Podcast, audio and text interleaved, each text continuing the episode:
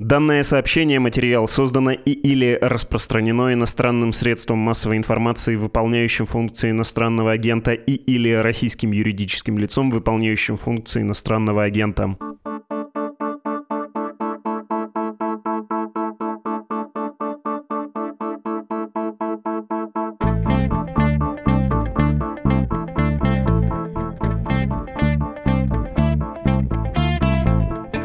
Включила Россию в пятерку стран по темпам распространения ВИЧ. В Минздраве это назвали пропагандистской провокацией.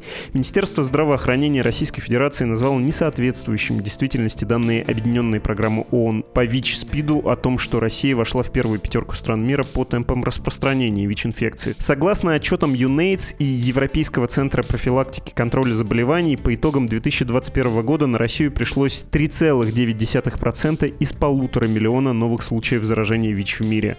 По этому показателю Россию обогнали только Южная Африка, Мозамбик, Нигерия и Индия. В Минздраве РФ заявили, что эти данные являются очередной пропагандистской провокацией, направленной против нашей страны. По мнению ведомства, приведенные сведения произвольно и тенденциозно интерпретируют цифры из различных источников, накапливающих информацию о распространении эпидемии ВИЧ-СПИД за разные годы наблюдений. Несмотря на очевидные успехи российской медицины, все чаще наблюдаются попытки под подтасовки статистических данных по ситуации с ВИЧ-инфекцией в нашей стране, говорится в пресс-релизе Министерства здравоохранения. Минздрав привел собственные данные, согласно которым по итогам 2021 года в России насчитывалось 851 754 человека, живущих с ВИЧ. Это около 0,58 населения страны. Также по заявлению Минздрава заболеваемость ВИЧ-инфекцией в России уверенно снижается. Еще в заявлении отмечается, что в России зафиксирован один из самых высоких в мире охват охватов тестирования на ВИЧ. Он составляет почти 30% населения страны. В 2021 году тесты на ВИЧ сделали 42 миллиона человек.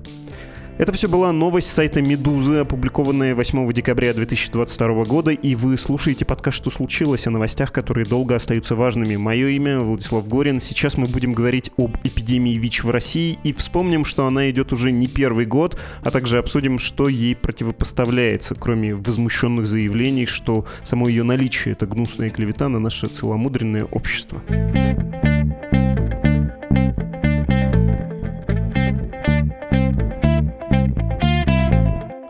С нами сегодня Алексей Лахов, член делегации неправительственных организаций при Координационном совете программы ООН по ВИЧ-СПИДу. Здравствуйте, Алексей. Добрый день, Владислав. Повод для нашей встречи понятен, потому что клевещет ваша программа ООН в своих отчетах о распространении ВИЧ в России на Российскую Федерацию. В всяком случае, Минздрав так говорит, но, кажется, тема шире этого повода, хотя про повод тоже имеет смысл поговорить. Тему я бы описал так. В России давно, явно и хорошо проинформировано общество об угрозе распространения вируса иммунодефицита, распространении критическом, опасном, неуместном для для страны с плюс-минус современной медициной, со сравнительно высоким уровнем жизни, с высоким уровнем образования граждан. И несмотря на эту информированность, несмотря на все вот эти вещи, которые вроде бы не предполагают такого распространения, проблема остается, она резкая, сильная и, выражусь мягко, часто игнорируется, а не преодолевается государством. Можно я вас попрошу начать с простого? То, что в России с ВИЧ происходит, вы эпидемией называете? Это вопрос, который, наверное, не имеет на сегодняшний день ответа. Хотя лично я действительно назвал бы происходящее эпидемией, но, к сожалению, мы до сих пор имеем споры между Федеральным центром СПИД и Минздравом о том, сколько у нас на самом деле человек живет с ВИЧ-инфекцией в России, и можно ли то, что у нас происходит, назвать именно эпидемическим процессом, а не каким-то другим. Для нас, как для людей, работающих непосредственно с людьми, живущими с ВИЧ, с людьми, которые относятся к так называемым ключевым группам населения в отношении заражения ВИЧ-инфекцией, давно уже понятно, что эпидемия есть, и по сути не столь уж важно, сколько на самом деле людей инфицировано ВИЧ, 2 миллиона или полтора, или 1 миллион. Мы прекрасно понимаем, что с этими людьми нужно работать, их нужно искать, им нужно назначать противовирусную терапию, их нужно доводить до соответствующих социально-медицинских учреждений, И нужно заниматься не только этим, нужно заниматься еще и профилактикой ВИЧ-инфекции, причем не только среди общего населения, как вы вот как раз обратили внимание на общую информированность населения в нашей стране, она, скорее всего, действительно находится на достаточно высоком уровне, но и в первую очередь среди тех самых ключевых э, групп населения для того, чтобы они не инфицировались этим вирусом и не могли передать его дальше. Про ключевые группы спрошу, помечу себе на полях. А если говорить о цифрах, у меня засело в голове полтора миллиона человек, э, зараженных в России, и полтора миллиона ежегодно в мире заражается. Это плюс-минус близко? Видимо, да, потому что, опять же, имея спор двух таких влиятельных учреждений с одной стороны и ведомства с другой, Нельзя сказать с определенной долей уверенности, кто из них прав. Скорее всего, истина, как правило, находится где-то посередине. Но лично я склонен доверять э, тем оценкам, которые приводит объединенная программа ООН по ВИЧ-СПИДу, UNAIDS. И они также в свое время говорили о том, что вот в России, скорее всего, порядка уже полутора миллионов человек э, на самом деле инфицированы ВИЧ но порядка 400 тысяч из них, скорее всего, о своем статусе даже не знают поскольку не были затронуты программами тестирования и поскольку с большой долей вероятности относятся к тем самым ключевым группам населения и поэтому редко попадают в поле зрения Государственной службы здравоохранения. Если говорить про динамику последних лет, э, заражений стало меньше, стало больше. Но, опять же, Минздрав говорит, что вот эти сведения международной организации манипулируемые, да, а на самом деле у нас снижается количество заражений. Я думаю, что количество заражений может действительно снижаться. И, кстати говоря, если обратиться к той публикации оригинальной, на которую ссылаются все средства массовой информации в последние несколько дней, там приводится информация из разных источников, из данных UNAIDS и из данных Европейского центра по контролю и профилактике заболеваний и CDC. И вот как раз информация по России взята из отчета Европейского центра, подготовленного совместно с Всемирной организацией здравоохранения, а информация по остальным странам мира взята как раз из доклада UNAIDS. И дело в том, что Российская Федерация официально не предоставляет данные UNAIDS уже как минимум с 2018 года. Последний доклад, который я видел, отправленный официально в UNAIDS, датирован 2018 годом, и там приведены данные за 2017 год. Можно сказать, что это такой был переломный момент как раз, когда Россия перестала предоставлять свои данные в UNAIDS, но при этом оставила там свое присутствие в виде официальной делегации в Координационном совете и перешла на взаимодействие с Всемирной организацией здравоохранения на уровне специальной группы высокого уровня, созданной при Минздраве России в сотрудничестве с э, ВОЗом. Ну, это такое небольшое лирическое отступление, скажем так. Ну, лирическое отступление, в котором меня задевает дата, потому что я как человек с э, искаженным, несоразмерно много для других граждан нашей страны, читающим новостей, с 16 года усвоил примерно с этого времени, что в России ужас с распространением ВИЧ есть города, регионы, где 2% населения инфицировано. И врать не буду, что я и до того времени не считал ВИЧ атрибутом исключительно наркопотребителей, мужчин, которые занимаются сексом с мужчинами, секс-работницы, про кого там еще есть вот эти стигматизирующие стереотипы. Я, в общем, представлял, что в России это давно взрослая, как в средний возраст, да, у нас по стране беда, при том людей гетеросексуальных, семейных, но с того же примерно времени меня не покидает ощущение, что вот и на международном уровне, и внутри России государство очень странно реагирует на вот эту проблему. Все лампочки тревожные горят, а что я слышу от официальных лиц? Ну, вкратце, передергивание, ну, такая немножко логика двоечника, да, вы не так считаете статистику. Сами виноваты те, кто заболел, наркоманы и распутники. Нужно семейные ценности защищать, дома сидеть, а не по подъездам это самое. Вот и будут все здоровы, так победим. Ну и верх адекватности в официальной риторике — это у нас все, конечно, может быть и плохо, но вообще у других тоже плохо, а что у нас хорошо, так это выявляемость. Мы просто находим лучше, чем остальные, вот поэтому такие цифры. У вас такое же ощущение, что государство чем-то не тем занялось примерно с того периода 16-18 года? Да, на мой взгляд, вы абсолютно верно сформулировали основные тенденции, скажем так, которые, ну, лично я тоже наблюдаю с того периода. Я думаю, что не предоставление России данных в UNAIDS объясняется очень просто. UNAIDS просит дезагрегировать эти данные по тем самым ключевым группам и дальше уже смотреть, например, по путям заражения, по возрасту заболевших людей.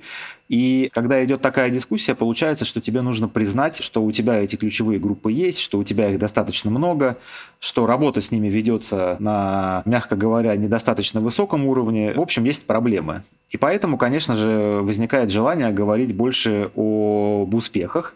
Эти успехи действительно есть. У нас действительно очень высокий охват э, тестированием, но опять же при этом среди общего населения преимущественно. У нас действительно есть бесплатная терапия, которая закупается не только за счет федерального бюджета, например, но и за счет региональных бюджетов в том числе. У нас есть целая государственная стратегия противодействию ВИЧ-инфекции. И сначала она была до 2020 года, теперь до 2030 года со специальным планом мероприятий, и э, по ним также нужно отчитываться регионам. У нас даже есть межведомственные программы по профилактике ВИЧ-инфекции в ключевых группах, и это тоже можно считать определенного рода достижением.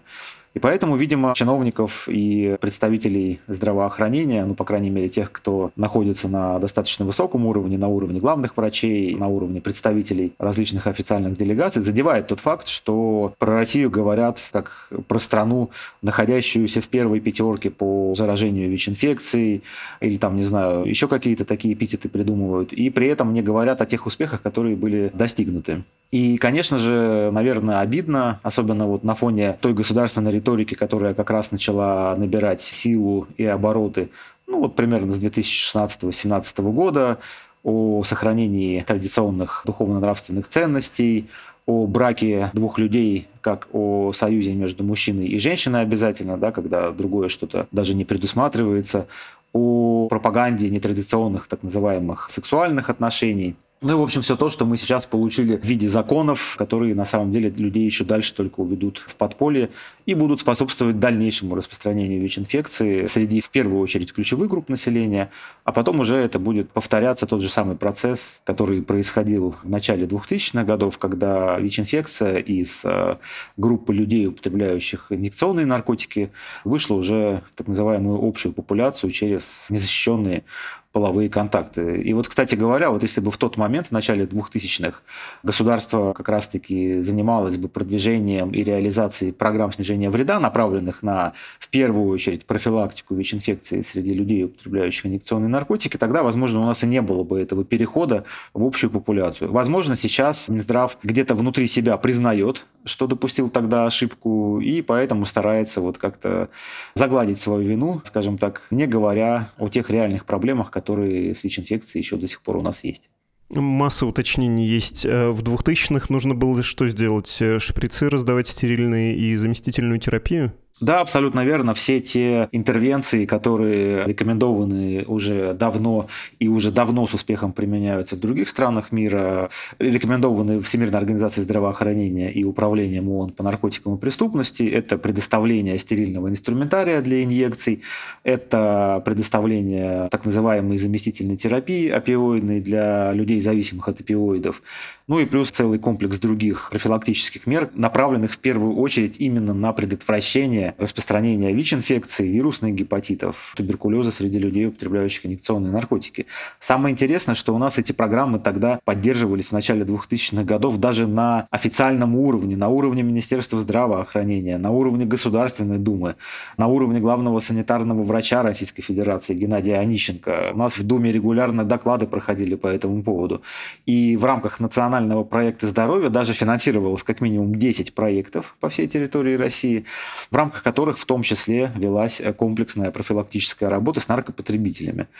Однако затем, вот это произошло примерно в 2008 году, у нас эти программы стали сокращаться, они уже перестали получать финансирование в рамках национального проекта здоровья, и получается так, что вот такой водораздел произошел, его, наверное, можно условно вести отсчет этого водораздела со знаменитой мюнхенской речи Владимира Путина, в котором, в принципе, был обозначен вектор России на свой собственный путь, да, вот на защиту традиционных так называемых ценностей, и, соответственно, вот эти ценности западные, да, как они воспринимались в тот момент, да и сейчас еще больше воспринимаются как западные, именно распространение презервативов, например, да, вот, или распространение чистых шприцев, или, не дай бог, предоставление заместительной терапии, это все ни в коем случае в России реализовывать нельзя, потому что это пропаганда наркотиков, потому что это пропаганда беспорядочных половых связей и так далее.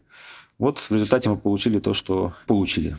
Вы говорили про ключевые группы и про то, с кем нужно работать сейчас. Что это за группы и с кем хорошо работают? Кого тестируют? Кроме беременных, кого в России массово тестируют?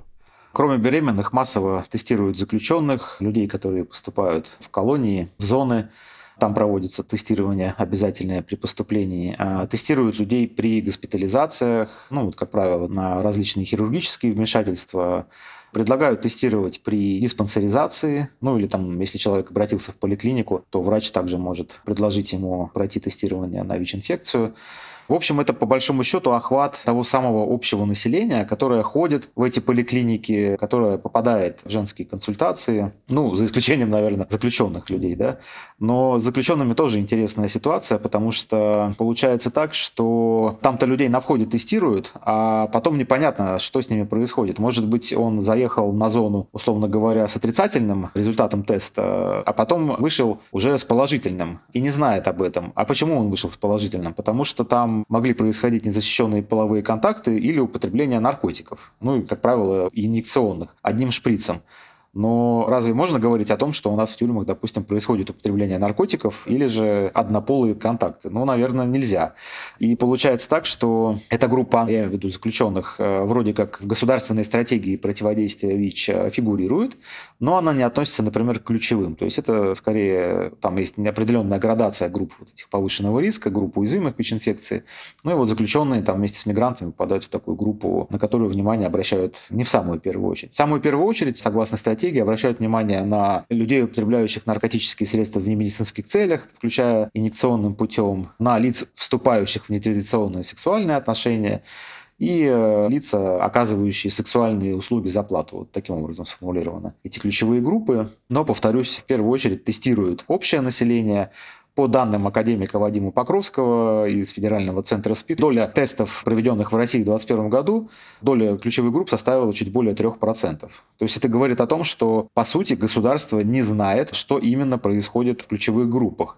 И более того, в отсутствие масштабных ежегодных исследований, которые проводятся на самом деле во многих странах мира, а вот в России, к сожалению, не проводятся, мы не можем точно понимать ни численность этих групп, ни распространенность ВИЧ-инфекции в этих группах, ни заболеваемость в этих группах. Мы, по сути, можем оперировать только данными Роспотребнадзора, которые также, на самом деле, оставляют много вопросов, потому что у нас говорится про большую заболеваемость людей, которые заразились именно половым путем, но ни для кого не секрет, и в первую очередь это не секрет для врачей-эпидемиологов из центров СПИД, которые собирают анамнез у первичных пациентов, что люди, принадлежащие ключевым группам, далеко не всегда говорят о том, что они к этим группам принадлежат. И поэтому, например, те же мужчины, имеющие секс с мужчинами, могут попасть в гетеросексуальный путь передачи, потому что они просто, например, побоялись сказать о том, что они относятся к этой группе. Или же люди, употребляющие наркотики, в том числе инъекционные, также могут не раскрыть свою принадлежность к этой ключевой группе и, соответственно, попасть в ту когорту, которая по официальной статистике заразилась половым гетеросексуальным путем. И получается так, что вот даже вот эта статистика, да, вот о том, что у нас сейчас э, большая часть передач ВИЧ-инфекции происходит именно половым путем, она также может не соответствовать действительности. Хотя действительно многие люди сейчас заражаются именно половым путем, и это гетеросексуальные пары, и это, как правило, женщины, которые получили ВИЧ-инфекцию от э, своих э, половых партнеров мужчин. Тем не менее, мы не можем с полной уверенностью говорить, что эта статистика отражает реальное положение вещей, особенно сейчас на фоне эпидемии так называемой называемых солей, мифедрона и альфа-ПВП, которая происходит в России уже несколько лет подряд. И эти наркотики, согласно данным различных исследований, раскрепощают половое поведение приводят к тому, что люди не используют презервативы во время половых контактов или имеют, мне не очень нравится этот термин, конечно, беспорядочные половые связи, да, но, в общем, имеют несколько половых партнеров, могут иметь э, там, на протяжении короткого периода времени, что может повышать как раз-таки риск инфицирования ВИЧ. И, кстати говоря, по поводу людей, употребляющих наркотики, буквально недавно в Санкт-Петербурге было проведено исследование по заказу Комитета по информатизации и связи, и там они считали уровень латентного наркопотребления. То есть есть э, общее количество наркозависимых, состоящих на диспансерном наблюдении, и оно из года в год составляет, ну, там, что-то порядка 10 тысяч человек. И вот аналитики решили подсчитать, какой же там коэффициент латентного наркопотребления, и он составил более 22. То есть получается так, что у нас по их официальным собственным данным в Петербурге более 200 тысяч человек на самом деле употребляют наркотики, что, естественно, не соответствует официальной цифре в 10 тысяч человек. Ну, я думаю, что схожая ситуация наблюдается и в других регионах Российской Федерации. Да, ничего себе. Если мерить городами, на территории Петербурга Тагил, да, примерно употребляет наркотики. Небольшое уточнение, чтобы не было ощущения, что в России оно все само так сложилось. Кто может нести личную ответственность за то, что происходит. Когда мы говорим про Минздрав и про его вот такое ведомственное бюрократическое нежелание признавать э, проблему, но говорить только о хорошем, там же есть и конкретные люди, от которых, наверное, могло бы зависеть э, чуть другое поведение государства, потому что, ну, хороший бюрократ бывает и на чрезвычайщине делает себе карьеру, она тоже, в общем, в этой системе вполне себе может быть выгодной. Но здесь я бы не стал называть какие-то конкретные имена, тем более, что я не погружен вот в эти ведомственные, а, скажем так, разборки. И здесь это комплекс, на самом деле, проблем, потому что уши растут из этой государственной идеологии, которая не приемлет ключевые группы. И, по сути, здесь Минздрав получается исполнителем, хотя, конечно, это не отменяет того факта, что есть конкретные люди, которых можно назначить ответственными за это в самом ведомстве. Я думаю, что это началось еще при министре здравоохранения Веронике Скворцовой, которая, как мне кажется, не хотела погружаться в эту проблему.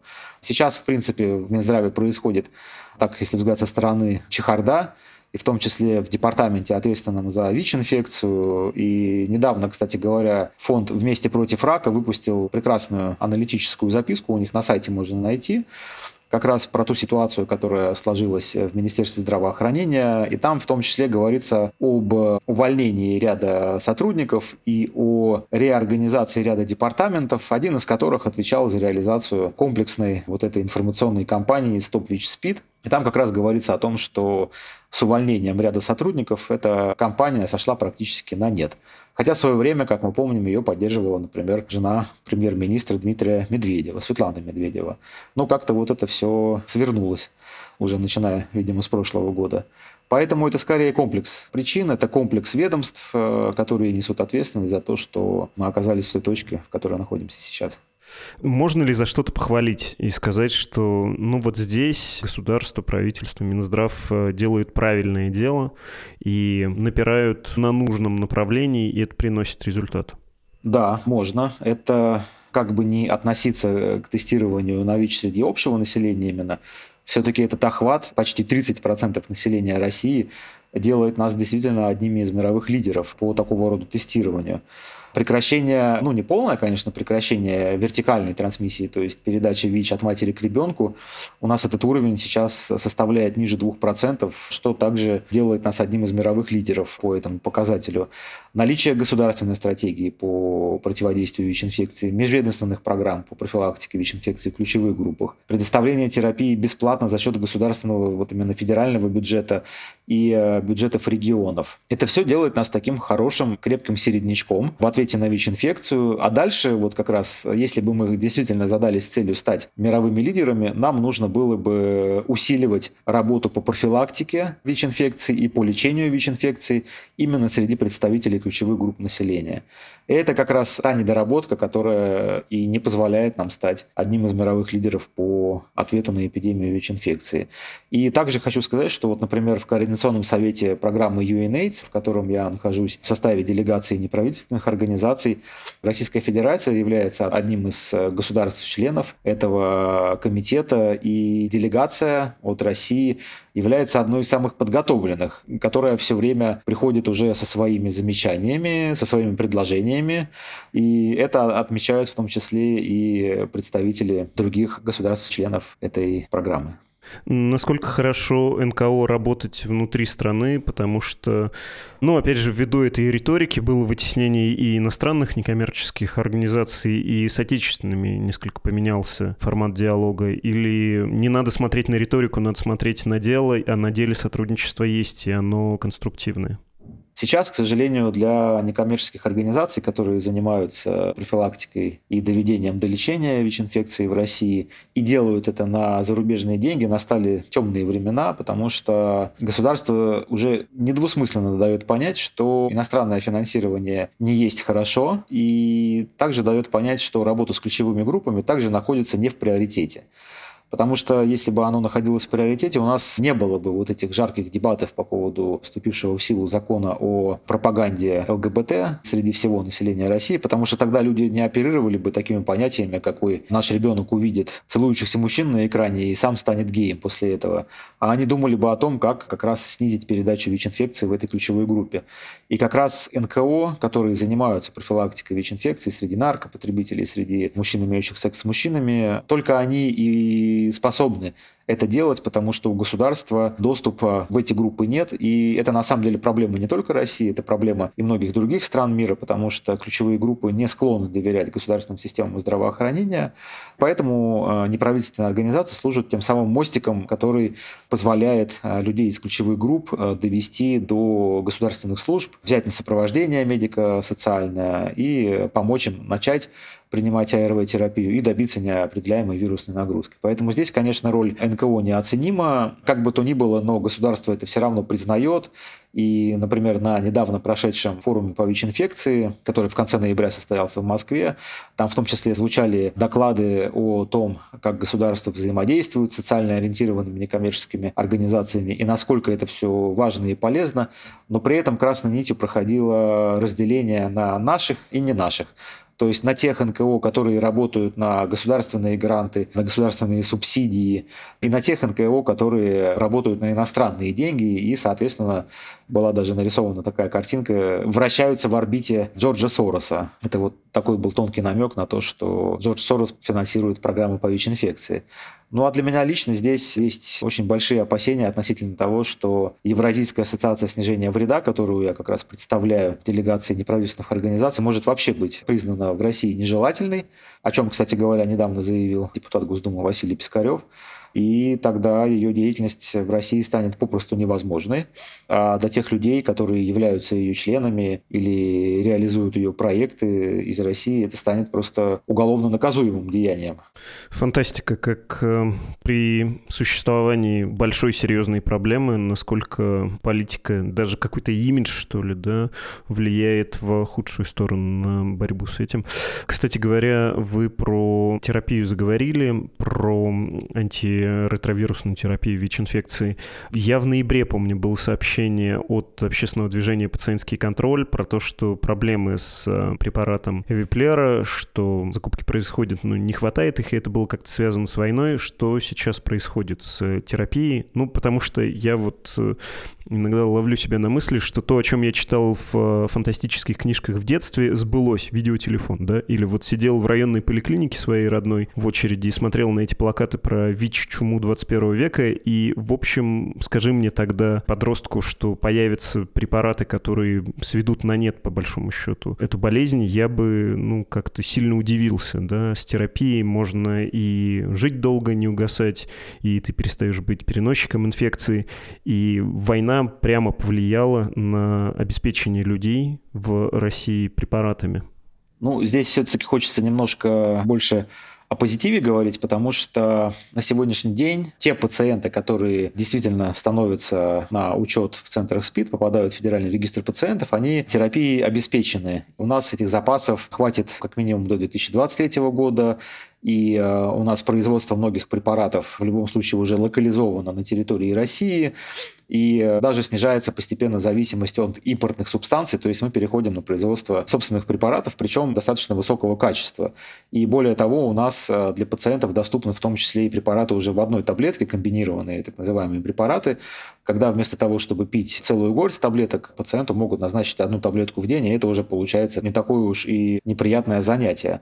Другой вопрос, как дальше будет происходить лекарственное обеспечение на территории Российской Федерации, не только, например, связанное с ВИЧ-инфекцией, но и с другими нозологиями, на которые могли повлиять и война, и санкции, введенные в связи с этой войной, и уход ряда фармацевтических компаний с рынком, здесь пока еще сложно делать эти прогнозы. А сейчас пока ведутся скорее вот именно такие оперативные решения принимаются, да, чтобы обеспечить как минимум на год вперед, а там посмотрим. Ну, к счастью, все-таки здесь, поскольку Россия уже достаточно давно взяла курс на импортозамещение, вот как минимум в части производства собственных препаратов от ВИЧ-инфекции, здесь, я надеюсь, ничего такого не произойдет. Кардинально плохого, и пациенты не останутся без АРВ-терапии. Другой вопрос – качество жизни пациентов. И здесь как раз мы говорим в первую очередь об отношении к людям, живущим с ВИЧ, и в первую очередь э, в тех учреждениях, в которых им эту помощь должны предоставлять. Ну вот различные инфекционные больницы, центры СПИД, которые есть в каждом регионе Российской Федерации. Здесь у меня перед глазами яркий пример. Это буквально месячной давности, когда моя коллега из Санкт-Петербурга работающая в благотворительном фонде, оказывающем помощь э, людям, живущим с ВИЧ. Она сама живет с ВИЧ, она не принадлежит ключевой группе никакой, получила ВИЧ-инфекцию от своего мужа, который употреблял наркотики. Ее госпитализировали в одну из инфекционных больниц города. Причем больницу, которая считается одной из самых передовых в Европе. И там к ней отнеслись очень по-свински из-за ее ВИЧ-статуса как раз. Ей, ее 4 часа заставили ждать в приемном покое, как раз-таки потому, что она живет с ВИЧ-инфекцией, ее заставили в отдельном боксе ждать. К ней э, долго не приходил врач, потому что оставил ее на потом. С ней обращались просто по-хамски, говорили, ты ВИЧевая, тут сиди.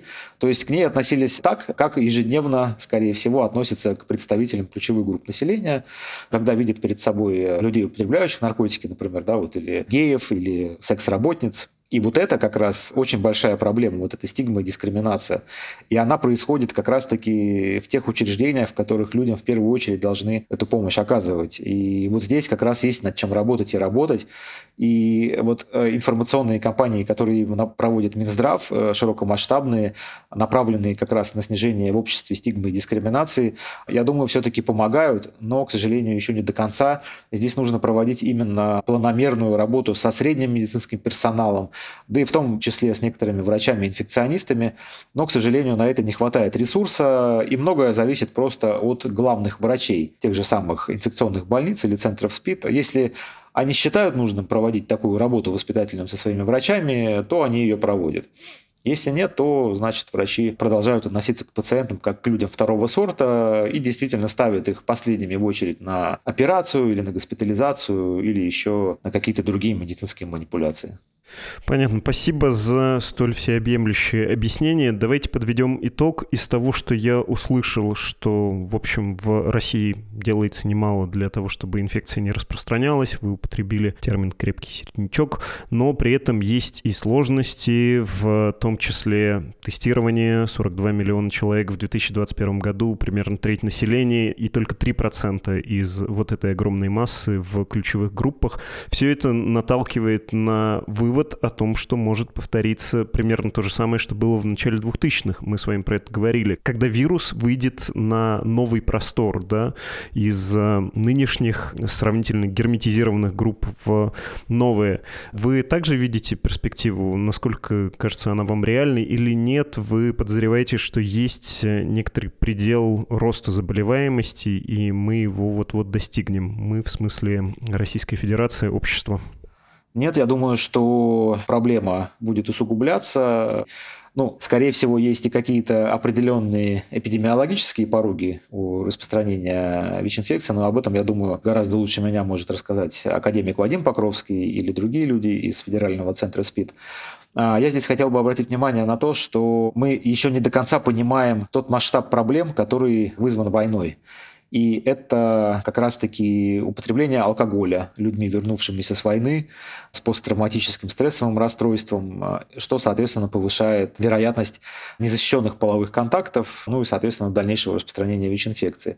Может также повыситься и уровень наркопотребления, что также является рискованным поведением. И здесь мы получаем сразу два как раз опасных момента. Это передача ВИЧ половым путем и это передача ВИЧ через инъекционное употребление наркотиков. Ну и все вот те проблемы, которые вызваны санкциями, которые вызваны перестройкой, в том числе системы здравоохранения, переходом на новые рельсы, они также неизбежно соотразятся на здоровье и благополучии населения в целом.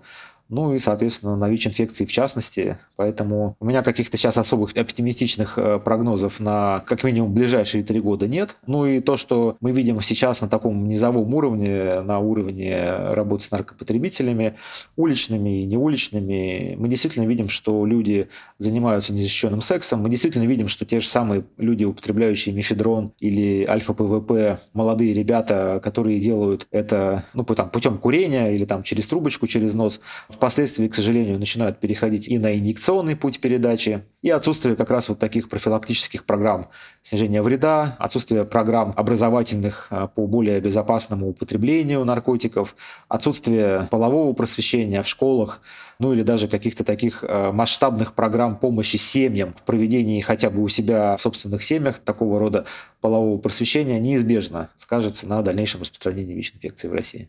Спасибо большое, Алексей. Да, вам спасибо большое тоже.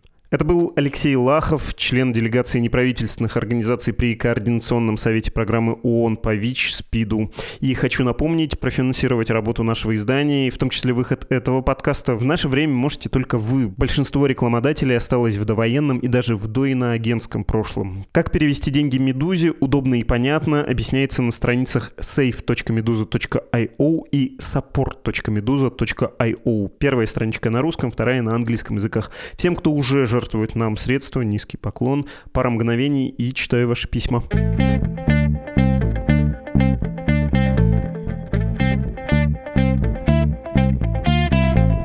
Вот они, ваши послания, поступившие по адресу подкаст собакамедуза.io. Дмитрий написал «Здравствуйте, Владислав, у меня к вам два вопроса. Первый. Почему в передаче про Z-поэзию вы не упомянули знаменитого Дениса Чернухина и его гениальное произведение? По-моему, по своему резонансу и цитируемости оно превзошло все остальные Z-произведения в совокупности. Дмитрий, это похабный мем, и да, я его упоминал экивоками, не рискну его цитировать, там, в общем-то, это и проблематично из-за сниженной лексики, и такой графоманской эротической страсти. Ну и потом, что там обсуждать? Разве там не все понятно по самому этому тексту? Какая там есть сложность, требующая объяснения? Второй вопрос от вас. Вы продолжаете свое письмо. Хотелось бы понять, что происходит на Запорожской АЭС, кто и зачем ее обстреливает, кого она сейчас питает, и что за постоянно постоянные слухи про передачу станции. Слухи есть, понять, что происходит трудно. Как получится это сделать, да, надо обратиться к этому сюжету, он важный. Про то, что она питает, мы, по-моему, говорили, когда речь заходила про энергоинфраструктуру Украины. Другой слушатель, Константин, пишет про региональные СМИ и предлагает сделать подкаст про сети ботов и пропаганды. Не уверен, Константин, что мы сами потянем исследование этого большого поля. Если вы знаете эксперта, который такое исследование провел, дайте знать, почему нет. Игорь написал, летом у вас вышел выпуск про инженера из Google, который отстаивал права искусственного интеллекта. Этот выпуск получился настолько живым и вдохновляющим, что я прослушал его несколько раз и собираюсь послушать еще. Дело даже не столько в информационной составляющей, сколько в эмоциональной. Подобного рода темы, мне кажется, подпитывают веру в хорошее будущее, показывают, что у человечества есть проблемы, если не поважнее, то уж точно поинтереснее, чем расширение НАТО или потолок цен на нефть. Потому что, как ни крути, развитие технологий и науку остановить невозможно. На фоне непрекращающихся негативных новостей о войне с Украиной и сопутствующих событиях хочется иногда слушать вот такие вот выпуски. Буду очень признателен, если в преддверии Нового года получится сделать подкаст на похожую тему.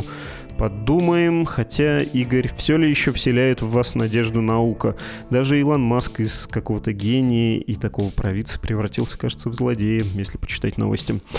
Михаил написал, если возможно, то не могли бы вы делать обзорные выпуски о ситуации в России для тех, кто за ее пределами и не следит за официальной повесткой? Я в последнее время слышу много, что пропагандисты вещают про Гаагу, но контекст этого мема понять тяжело.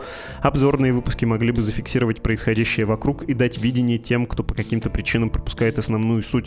Мне также очень жаль, что интро про иноагентов больше не зачитывают слушатели. Если можно, могли бы вы, Владислав, немного поиграть со шрифтами. Насколько я понимаю, закон не запрещает зачитывать проговаривать эту фразу, например, со всеми неправильными ударениями. Это весьма повеселит тех, кто слушает снова и снова это интро.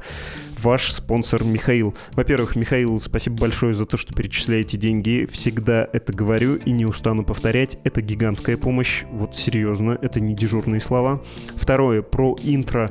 Мы веселились, как вы знаете, с слушателями, пока не решили, что это может начать представлять для них опасность, и они уж там все творческие приемы применили, и, боюсь, буду выглядеть слишком блекло. Ну и потом, не такое уж это приятное дело читать эту ерунду. Я вам советую ее просто проматывать. Если нажать на кнопочку в любом плеере, он как раз на 15-20 секунд перескакивает.